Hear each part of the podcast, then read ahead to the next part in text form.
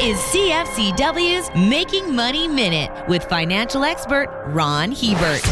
One of the most overlooked retirement risks is inflation and the impact it has on our purchasing power over time. From 1946 to 2012, the value of the US greenback dropped from 100 cents to 5 cents. In other words, it would take one of today's dollars to buy what would only have cost a nickel back in 1946. Inflation has been fairly quiet over the last decade, but that could be changing. Central banks globally have been printing money at unprecedented rates. If the cost of living begins to climb, investors need to make sure their portfolios after tax and after inflation returns don't go negative, or they'll see their buying power and lifestyle invariably shrink right along with it. For more information, listen to our Making Money show hosted by Ron Hebert and Gord Whitehead at letsmakemoney.ca or cfcw.com.